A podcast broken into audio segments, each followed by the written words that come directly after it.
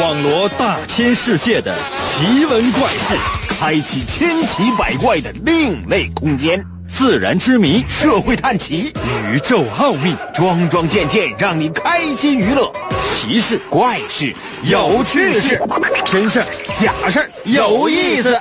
天下之大，无奇不有，信与不信，全在你一念之间。信不信，有你。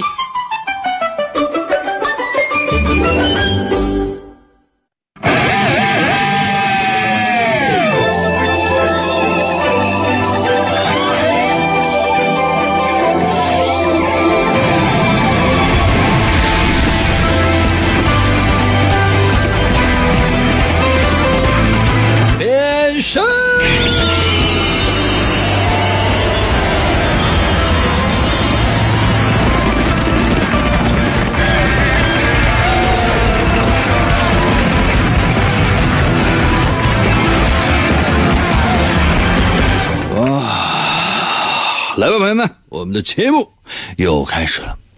每一天呢，总是希望呢能够给大家伙儿带去各种各样的惊喜。什么意思呢？就是希望每一天的节目都不一样，然后呢，每一天的节目内容呢都会有人喜欢。这就相当于什么呢？就是说，一家饭店每一天呢都会给大家伙儿做不同的菜，然后你每次去他家的时候发现，哎呀，今天是川菜，明天呢是辽菜，后天呢是粤菜，再大后天呢是鲁菜，哇，再大后天是白菜。那有些朋友说这玩意儿能做到吗？做不到啊。那比如说我家做的是川菜，那就是川菜啊，就没有办法做别的。那个厨子那就是一个川菜的厨子，那怎么办？很多人可能听时间长了，或者说在这家饭店吃时间长了，觉得就会做川菜啊。啊，你有病啊！那你这是川菜馆啊，那你说你来就是非得吃辽菜，那不可能不够正宗啊。这是什么？这典型的吃饱了就骂厨子。可能有些朋友说，那你希望什么呀？我希望大家伙就是吃饭能不能把账结一下。开玩笑哈。谢谢寻梦啊，我们的节目又开始了。一周全新的开始，神奇的信不信由你节目，每天晚上8点的准时约会。大家好，我是王银，又到了我们每周一次的逻辑分析推理游戏环节。每到这个环节就人特别少，为什么？就是说很多人听我们这期节目听不懂。可能有些朋友说，应该别跟他说，就你那个破玩意儿有什么可听不懂的呀？啊！我用我左边脚趾头都能想明白。可是你有没有想过呀、就正常人啊都是用脑想的，有些事情还要过心，而你的大脑呢仅仅长在你左边的脚趾头里。你有没有想过，就算你有5个脚趾头里边没有任何的骨骼都塞满了大脑，你的大脑总量能有多大？也就是说，你那个智商，你那个智力，你那个分析问题的能力跟恐龙没有差多少，你就是恐龙啊。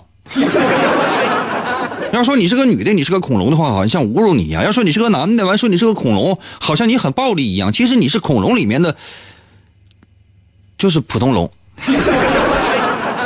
准备好的话，随时随地参与到我们的节目当中来啊、能收看的就是通过视频啊、想找我们的视频的话，你某音某手自己找，我就不说了。或者说你只能收听的话呢，你也可以通过我的微信。那如何来寻找我的微信呢？百度搜索一下，能找到那就是你的幸运，找不到那就是没有缘分。准备好了吗？请听今天的第一题。这样，我给大家伙呢加一点点小小的情节，总是说什么老张家谁谁谁来了，老张家老大老二老三，然后什么什么来了，就很多人可能还会觉得没什么太大的意思。这样，我给大家伙换一下哈。今天的故事的主人公是谁呢？我和老张，我俩同时出现，然后呢，我通过我俩看到的一些事情，把问题提给你，准备好没？话说老张家老大、老二、老三，可能有些朋友说，应该知道怎么还是老张家老大、老二、老三了？那我们看见了。这样的，第二题吧，我再给大伙儿说这老张家老大、老二、三的故事吧。第一题呢，先讲个别的。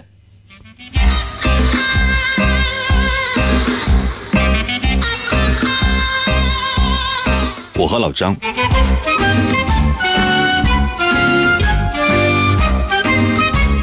那天呢，我和老张呢，我俩呢就是说在路上散步，就是溜达玩，正走着走着，突然之间有这么一辆汽车，呜咔，停在了我俩的身边。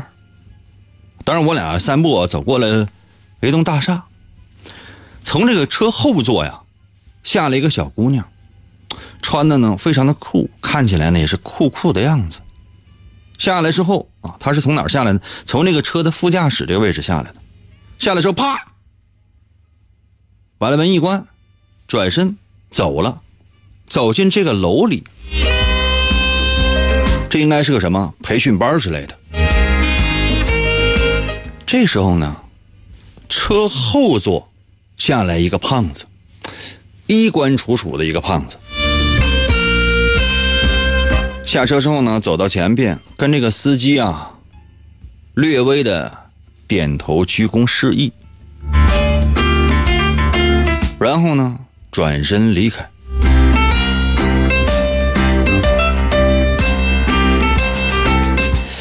老张看完之后呢，就觉得就特别的生气，他说这女的怎么这样啊？啊，你一个普通的一个搭车的，你说你至于说这么牛吗？太没礼貌了。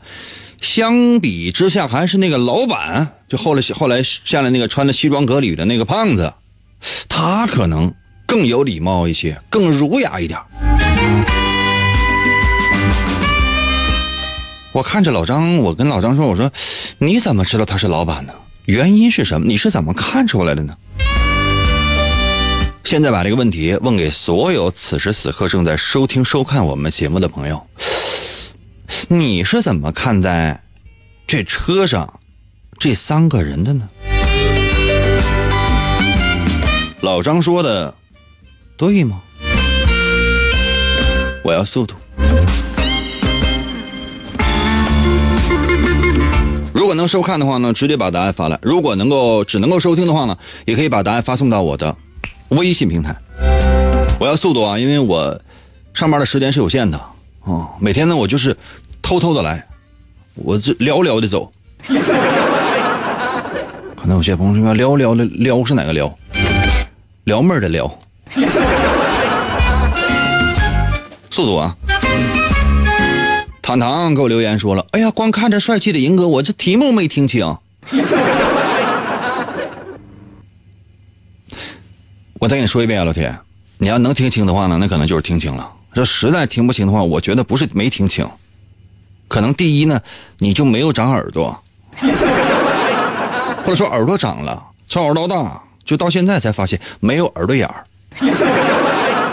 啊，当然也可能是里边这个时间长没有掏着，耳屎堵死了。第二点就是你听完之后，你说实话你也听不懂。我再说一遍题啊，你记着啊。其实也不能说是一道题，它其实它就是一种现象。说那天啊，我跟老张呢就俩人就是在街上散步，在街边散步溜达走，突然之间呢有这么一辆车，咔停在了我俩的旁边。停下车之后，一个女孩，打扮了很酷的一个女孩下来了。下来之后呢，然后呢就是头也不回，反手就把那车门关上了。她是从副驾驶下来了，哇！下来之后呢，转身进那大楼里了。那大楼呢应该是个培训班之类的一个机构或者说部门。这时候呢车呀后面门打开了，下来了一个西装革履的一个身材微胖的这样的一个人，走到那旁边呢就是前面那个司机那个位置，跟司机呢说了几句话，非常客气的点了点头，鞠了鞠躬那个感觉，然后呢转身也走了。老张站我旁边，老张说：“你看那小姑娘，你一个搭车的，你怎么那么牛啊？你那么用力关车门，你干嘛呀？一点礼貌你都没有。相反呢，是那个老板，就是车后面坐着并且下来的那个男子，穿着西装革履的微胖的那名男子，是一名老板，他给人感觉非常的儒雅，非常的有礼貌。”我说为什么会有这样的想法呢？原因是什么呢？朋友们，我这个问题是问给你的，为什么老张会有这样的想法？那么原因又是什么？老张说的对不对？把答案给我发来。朋友们，能收看的直接发，不能收看的发送到我的微信，我要速度。我再给大家伙40分钟的时间。可能有些朋友说，你要这么说的话，那40分钟那这节目就结束了。我是特别想知道第二题。那你现在就是说，就假装你第二题已经答完了，总共我就出2道题，那么请先答第一道题。那第一题是1加1等于几？等于2。OK， 答案我告诉你，现在请回答第一题。或者说第二题都可以啊，速度快啊，速度快。朋友们，就这么简单一个问题，就是非常愚蠢的一个问题。我现在已经跟你说了2遍了。第一遍呢，我特别慢；第二遍呢，我不仅慢，我还是给你分析了剧情。这个考虑的，或者说你需要考虑的事情不是特别多。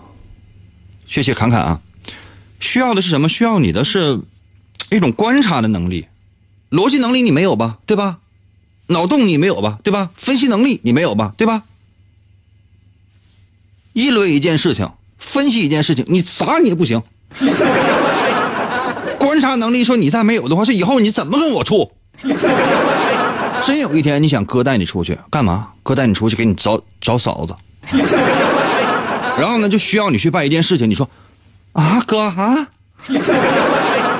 你觉得我会带你吗？就以你这个情商智商和你这个姿势，你觉得你能跟我在一起混吗？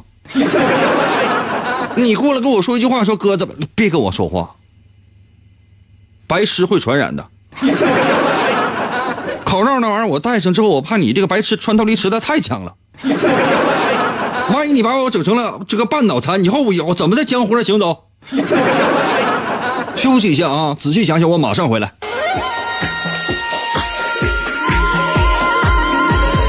苍茫的银河是我的爱，绵绵的银河桥下花正开。什么样的银河？广告过后，欢迎继续收听。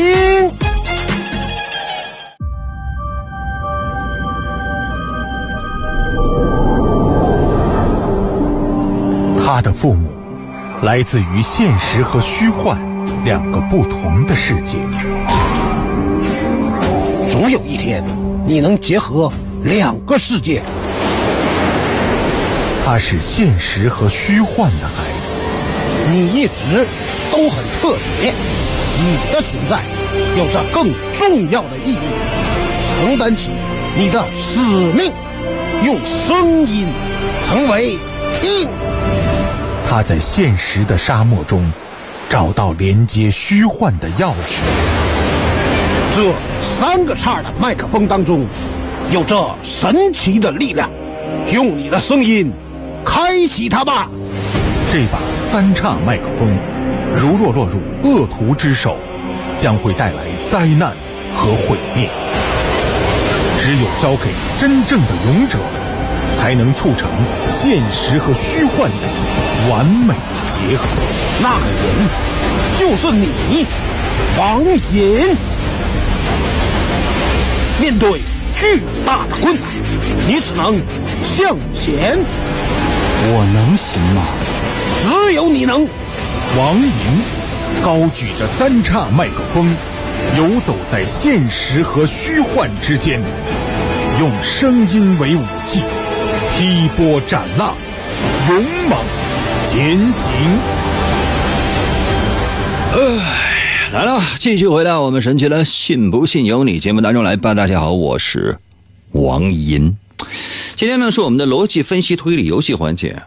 以往呢我总会给大家伙出点什么逻辑题，或者说讲点什么给人感觉世事唠唠的这些小故事。我觉得时间长再下去的话，可能会让很多人有逆反心理。这样我来考一考大家的观察能力，就说通过你看到的这些事情，通过我描述的这些东西，当然都是你看到的，然后呢通过你的逻辑分析来找到这里面的人物关系。这道题特别的简单，而且呢没有一定的标准答案，需要的是用你的想象力去揣度人心，通过你看到的这些人类的行为，很有可能你就能发现一些人和人之间比较有趣的一些事情。准备好的话，随时随地在我的视频或者在我的微信留言。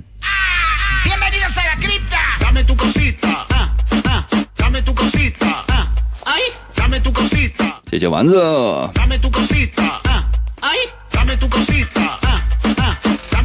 马克西姆给我留言说了啊，那什么都听您的，这咋都行。那你答题吧。凡凡说，英哥我来了，我不走了。别得一会儿我还走呢。不是，你要搁这当常驻嘉宾呢？在我这只有榜一才能常驻。我是不是学坏了？枫叶说，女老板、保镖和司机。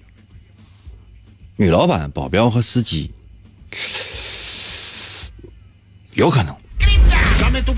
那你把这情节分析一下，就说你分析分析究竟发生了什么，分析分析究竟发生了什么，把情节给我连起来，然后呢，让这个故事呢，它可以，符合逻辑，或者说是就是符合常性。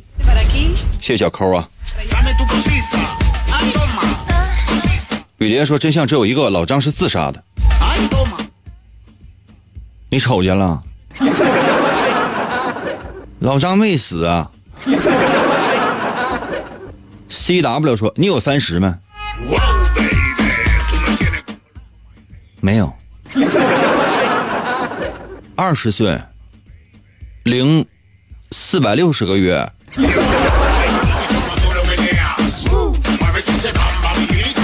我是介于人精和人妖之间的东西。原谅说，英哥，你说大学生不开学得有多少对分手？我告诉你，真正能够经过时间和距离检验的爱情，那都是很变态的。爱情这东西的经不住时间和距离的考验，懂吗？永远经受不住。我其实还没说金钱呢，我已经收着来了。那小圆，哎呀，看一看哈，温迪给我留言说，开车的是老板，有可能。每个人说的可能都是对的。张醒醒说，西装革履的是父亲，姑娘是女儿，坐出租车去培训班了，也有可能。阿瑞给我留言说，英哥，那个老板我认识，俺家楼下卖豆腐脑那个老赵，他那天叫了滴滴送他女儿补课，英哥麻烦你告诉老张一下，他家豆腐脑有点咸。那你可能正常时间吃错了，他家卖的那个不是豆腐脑啊，他家卖的就是刷墙那个大白干了，可能是那个之所以感觉有咸味儿，那个是为了防腐的。你快上医院吧。雪莉球说，找了800年了，终于找着了。什么玩意儿找800年啊？找孙悟空呢？孙悟空才被压500年呢。然后他那取经啥的也没用那长时间呢，你是不是找差了？172说，谁在开车？我提醒你一下，是司机。花花说，哎，那个咸味是不是袜子掉里了？咱还能不能更恶心一点啊？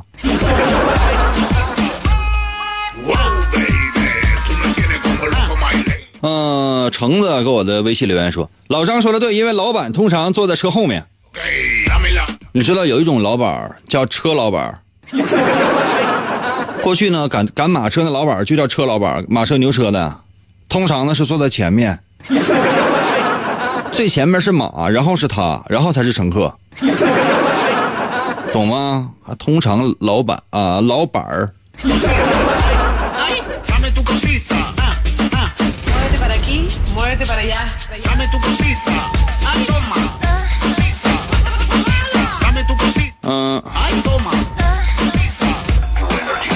微信刷新一下啊。这都说啥呀你们呢？车神说他俩是拼车的，女的不乐意了，埋怨司机了。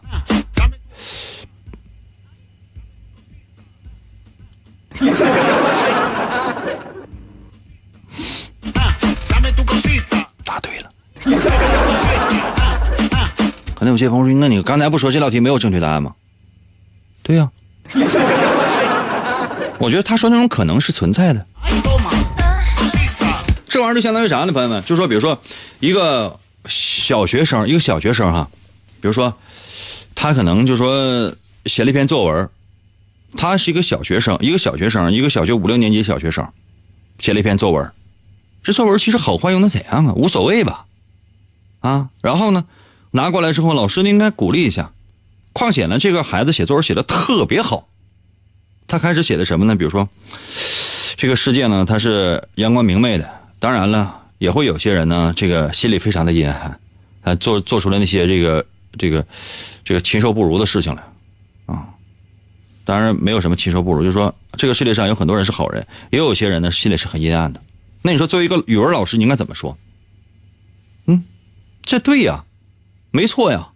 但如果说一个语文老师在这个后面那一句说也有些人心里是很阴暗的，那个位置画了一个圈，写着请传递正能量。这意味着什么，朋友们？这意味着什么？这意味着这个老师疯了，变态呀！就说对一个小学4、5年级、5、6年级的一个孩子，然后你去说，哎，请你尽量传递正能量，你是不是疯了？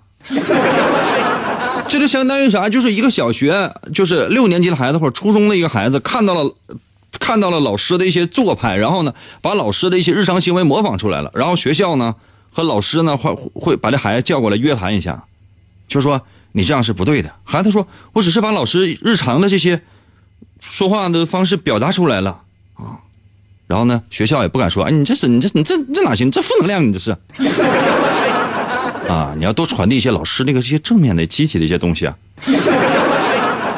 这学校就已经有病了，老师也已经疯了，变态了。你觉得会有这样的老师，会有这样的学校吗？就是说一个人只是表达自己内心深处真实想法，然后被人说传递的是负能量，你有病啊。那最令人感觉到气愤的是什么？嗯，一个小学5年级的小姑娘，她写了一篇作文，写得非常非常好的一篇作文，他只是提到了因为有些人可能内心是阴暗的，然后被老师批评了一顿，小姑娘5年级死了，离开了这个世界。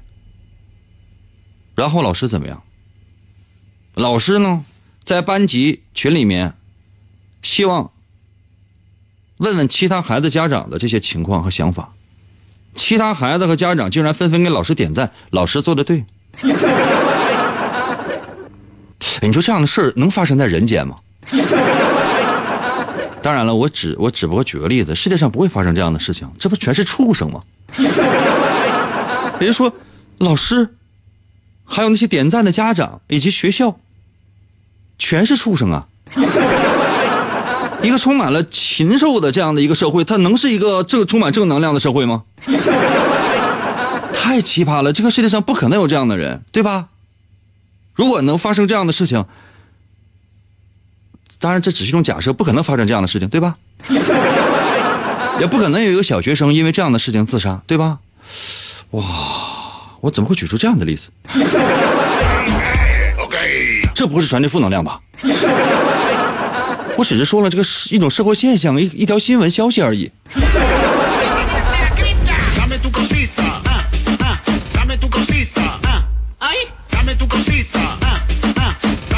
豆腐脑给我留言说了，莹哥我看着我的室友都换了一波男朋友了。就是集体换的呀。没通知你呗，你也不知道呗。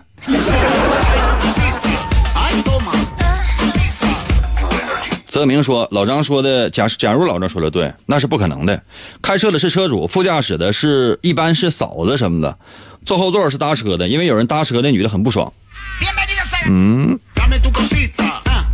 颓废给我留言说了，那个司机和那个小女孩是妇女，她是来送女儿上培训班的，穿西装的人是司机的邻居，她在培训班附近上班，她正好是搭顺风车的。女孩用力摔门是因为生气，她讨厌这个西装男，多次舔个脸跟他蹭车，我还不给钱，跟皱巴似的，这有道理。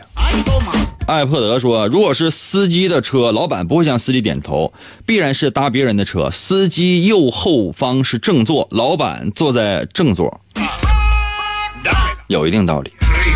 今天这个在微信留言的刷屏的人还不少呢，我给大伙儿讲那个简单解一解哈。我觉得大伙儿说的是有道理的，我之所以说没有正确答案呢，是给更多的人一种开放式的比较 open 的一个空间。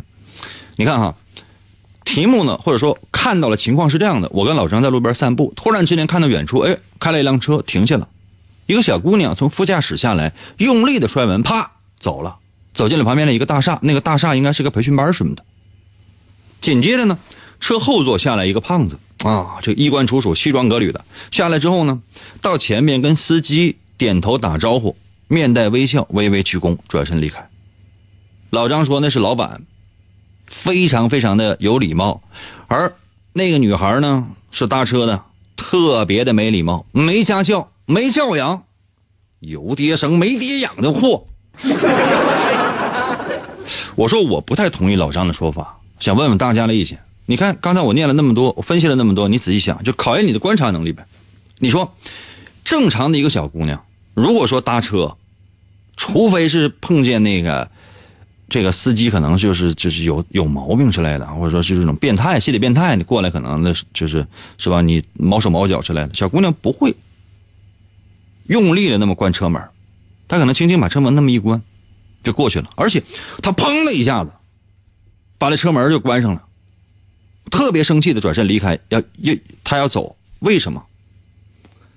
只能证明一件事情，就是说第一，可能这个司机做了什么样的事情，把他先抛到一边，或者呢，她是那个司机的女儿，当然也可，我只说小姑娘，这小姑娘概念不一样，也可能是这个老板，但当然不可能是老板，如果是老板的话，他不会让后边有人上来的。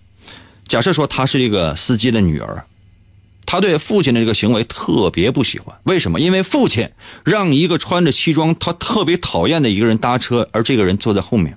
他之所以坐在副驾驶，第一，他证明他已经超过了12岁，因为只有超过12岁才可以坐副驾驶，证明这个孩子呢，起码来讲是上初中了，有自己的性格个性，而且呢，他比较叛逆，性格比较直爽，要不然不会做出这样的关车门的事情。下去之后转身走，到了一个补习班。那如果说这个孩子进了补习班，说明他还是一个孩子，很有可能开车的就是他的父亲。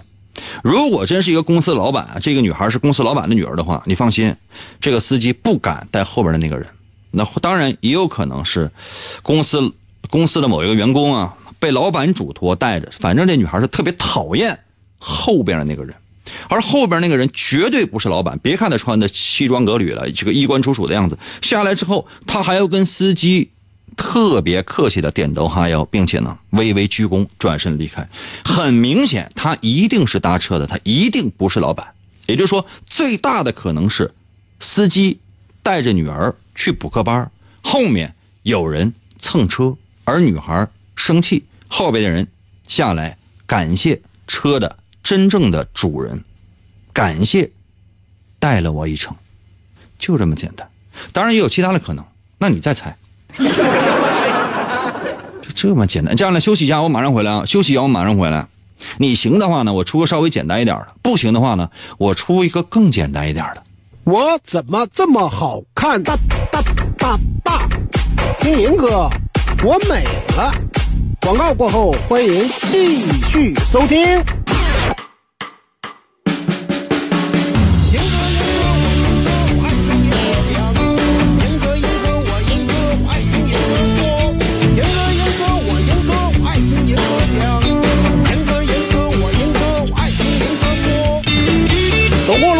千万不要错过啊！林哥的节目开始了，街坊邻居都来听啊！烤地瓜热乎，5块钱一个，20块钱俩哟。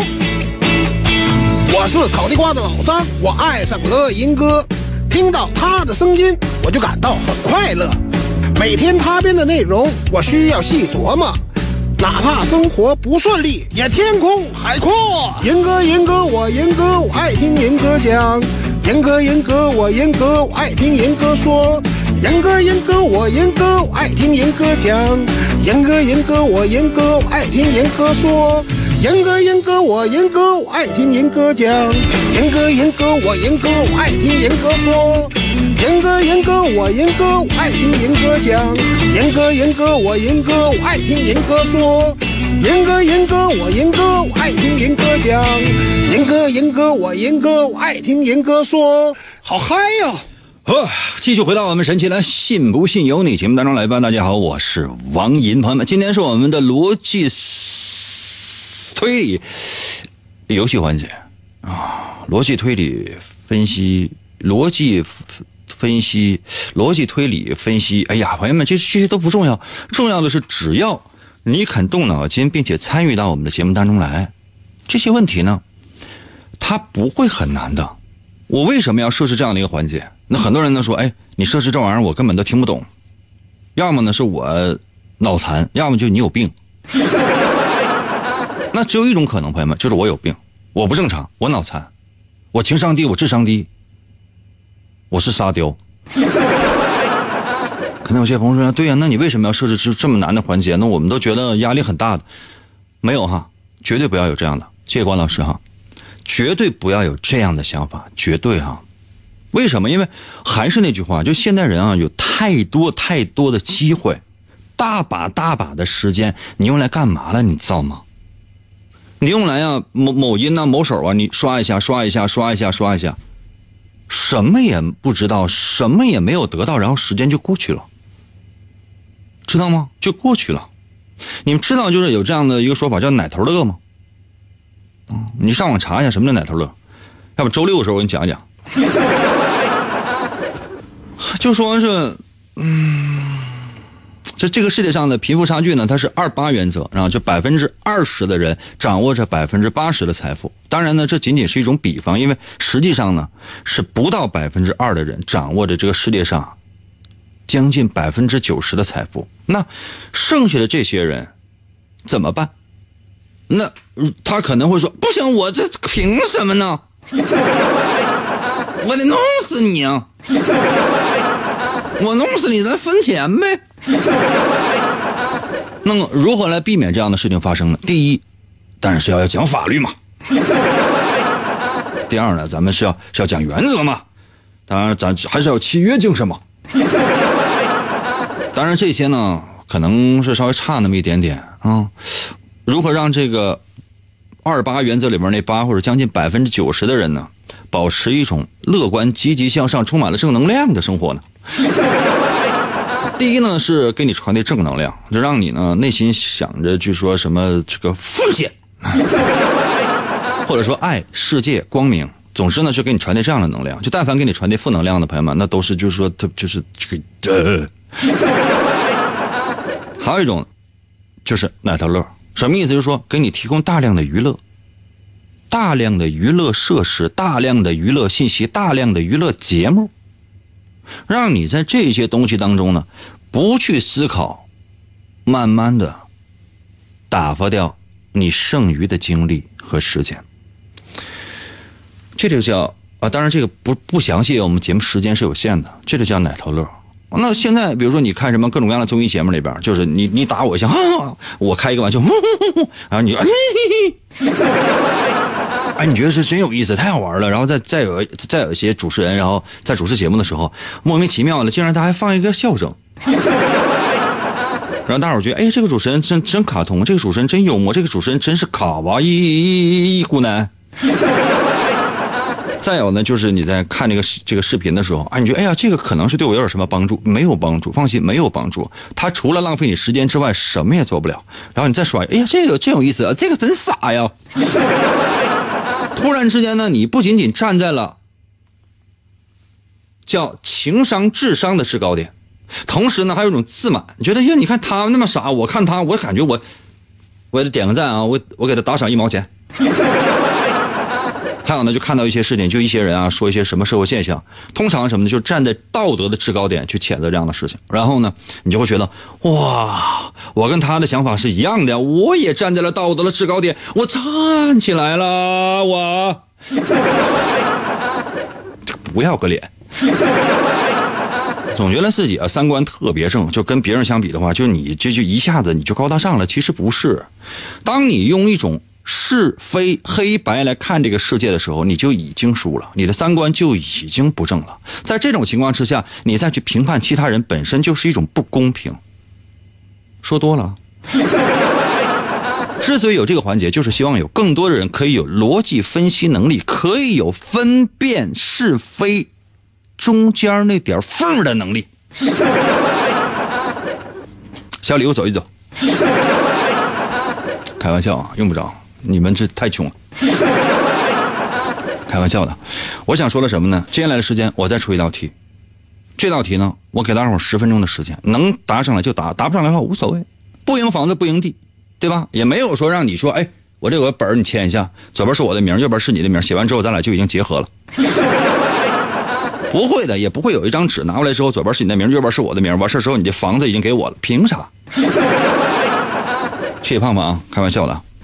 现在情况是这样的，哇，谢谢善良，可以了，你的心请放回原处。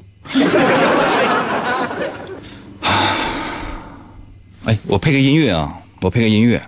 今天我准备的了这2个故事，都是故事，而不是单纯的题。老张死了，可能有些朋友说应该老张周3才死呢，我提前杀一杀，各位，我提前杀一杀，我忍不住。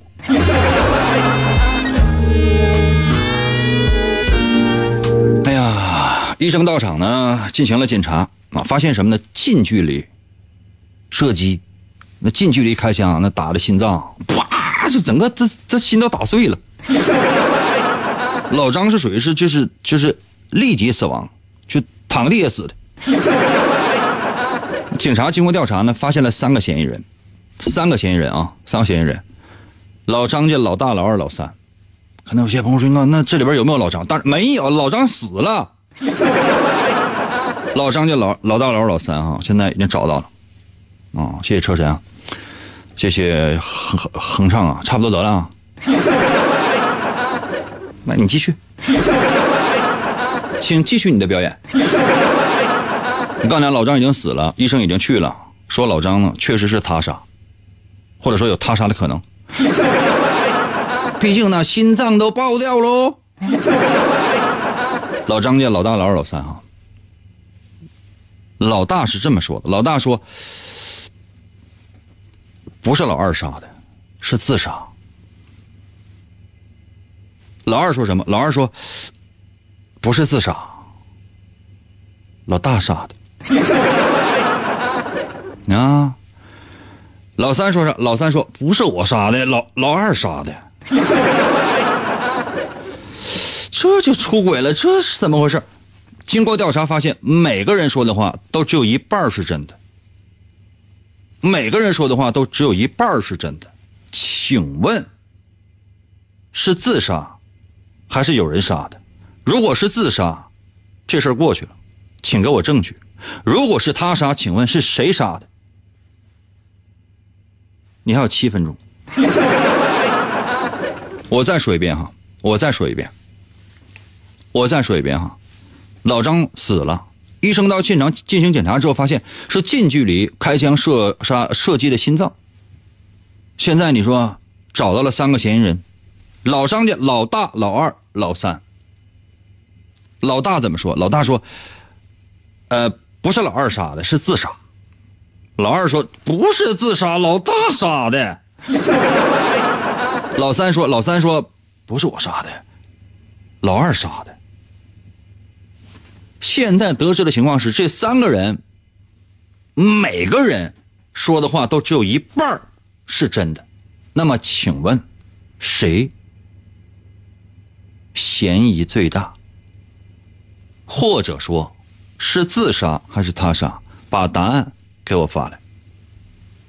能看直播的直接发，不能看直播的直接发送到我的微信平台，我要最快速度。你还有4分钟。哎呀，这题你们也听不懂了。这样的哈，我再给大伙说最后一遍。说实话，我的时间长啊，我有点郁闷。说太难的题吧，你们也搜不了。这稍微简单一点吧，你还不行。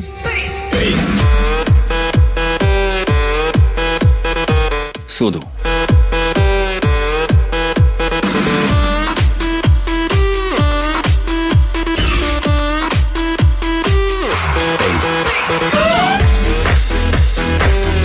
异能暖心给我的微信还留言呢，哎呀，给老张的手切下来了，老张招你了。我再说一遍题啊，老张呢就是死了，那医生到场检查完之后是什么呢？是近距离开枪射击的心脏，反正老张是死了。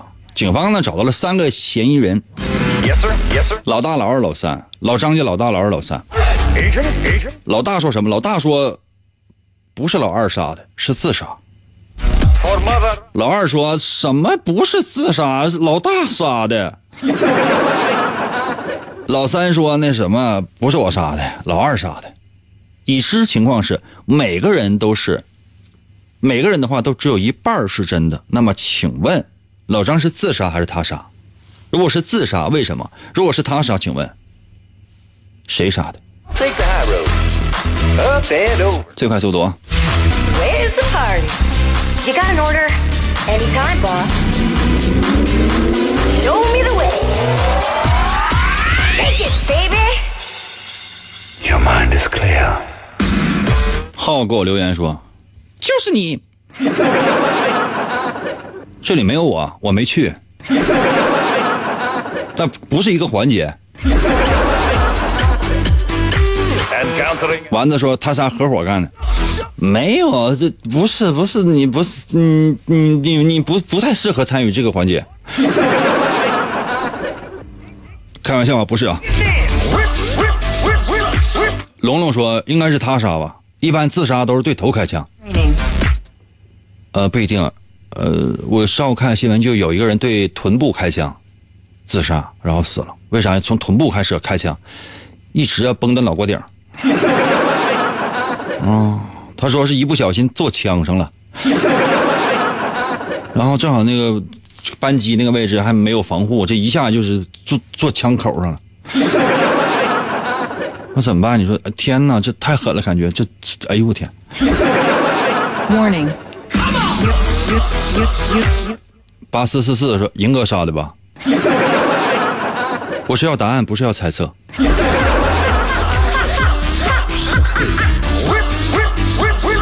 老弟说这是集合题吧？初中的不可能。逻辑题，动脑筋就可以。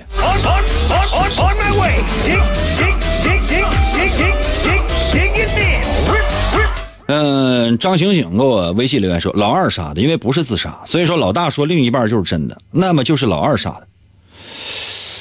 好吧，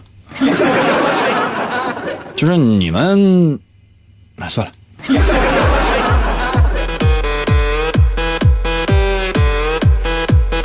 天奇说老三嫌疑最大，因为他说话的时候结巴了。那现在请听题啊，老大是这么说，老大说，老四啊，对了，没有老四啊，是不是老二傻的，是自杀。老二说不是自杀，是老大傻的。老三说不是我杀的，是老二杀的。现在请你猜。这玩意儿叫逻辑题，这不是说你这听谁磕吧。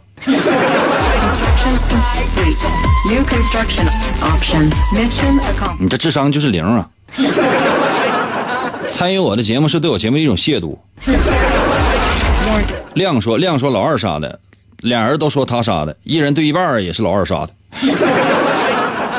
有一定道理，我觉得你这说的是有一定道理，真的。虽然说你这答案就是纯属胡编，但说实话哈，我觉得你说的还是有一定道理的，有一定道理。为啥？因为你长得帅。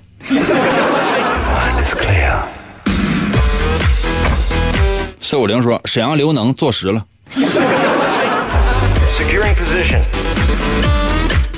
你看这个呢，那个。嗯，沈阳造事儿呗。